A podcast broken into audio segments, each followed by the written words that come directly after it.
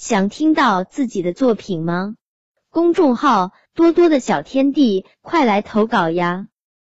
他陶醉在西湖岸边，陶醉就是沉浸在一种事物中，就算之后从这事物中走出来，也回味无穷。而美景总是会让人陶醉，不管站在何方，在何处，向傍晚幽静的西湖望去，总有一番风味。一天吃完晚饭，我与家人决定去西湖散步赏景。走在西湖的岸边，柳树被晚风轻轻吹起，给炎热的夏天带来丝丝清凉。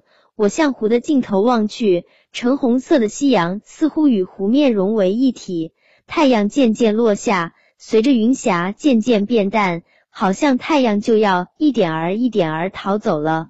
游船在湖中慢慢摇过，加上美景的衬托，似乎更幽静雅致，好像把世俗抛弃了一般。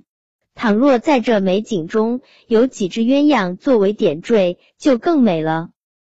只见一位外国游客拿着相机坐在岸边的石椅上，他举起相机正准备拍照。但他举起相机的那一刻停住了，从他蓝色的瞳孔里似乎有几丝惊讶和震惊。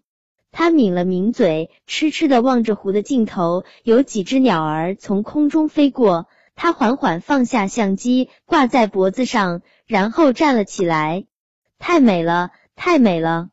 他用简洁的英文说出了这句话。然后向前迈了一步，但立刻又把腿收了回来。也许是因为沉醉于这傍晚的美景之中，已经忘记了这前面是橙红色的湖。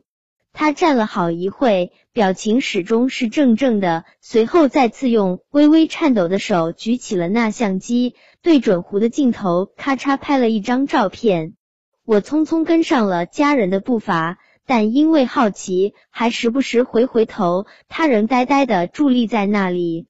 最后，在我视野的尽头，他悠悠走了。也许因为对这份美景有些留恋，还陶醉于此吧。他陶醉了。这个可能和西湖素不相识的外国人，因为西湖不出名的一角小景而陶醉了。这也许就是西湖的魅力所在。不管在何处何方，向湖边望去。总有一处景会让你陶醉。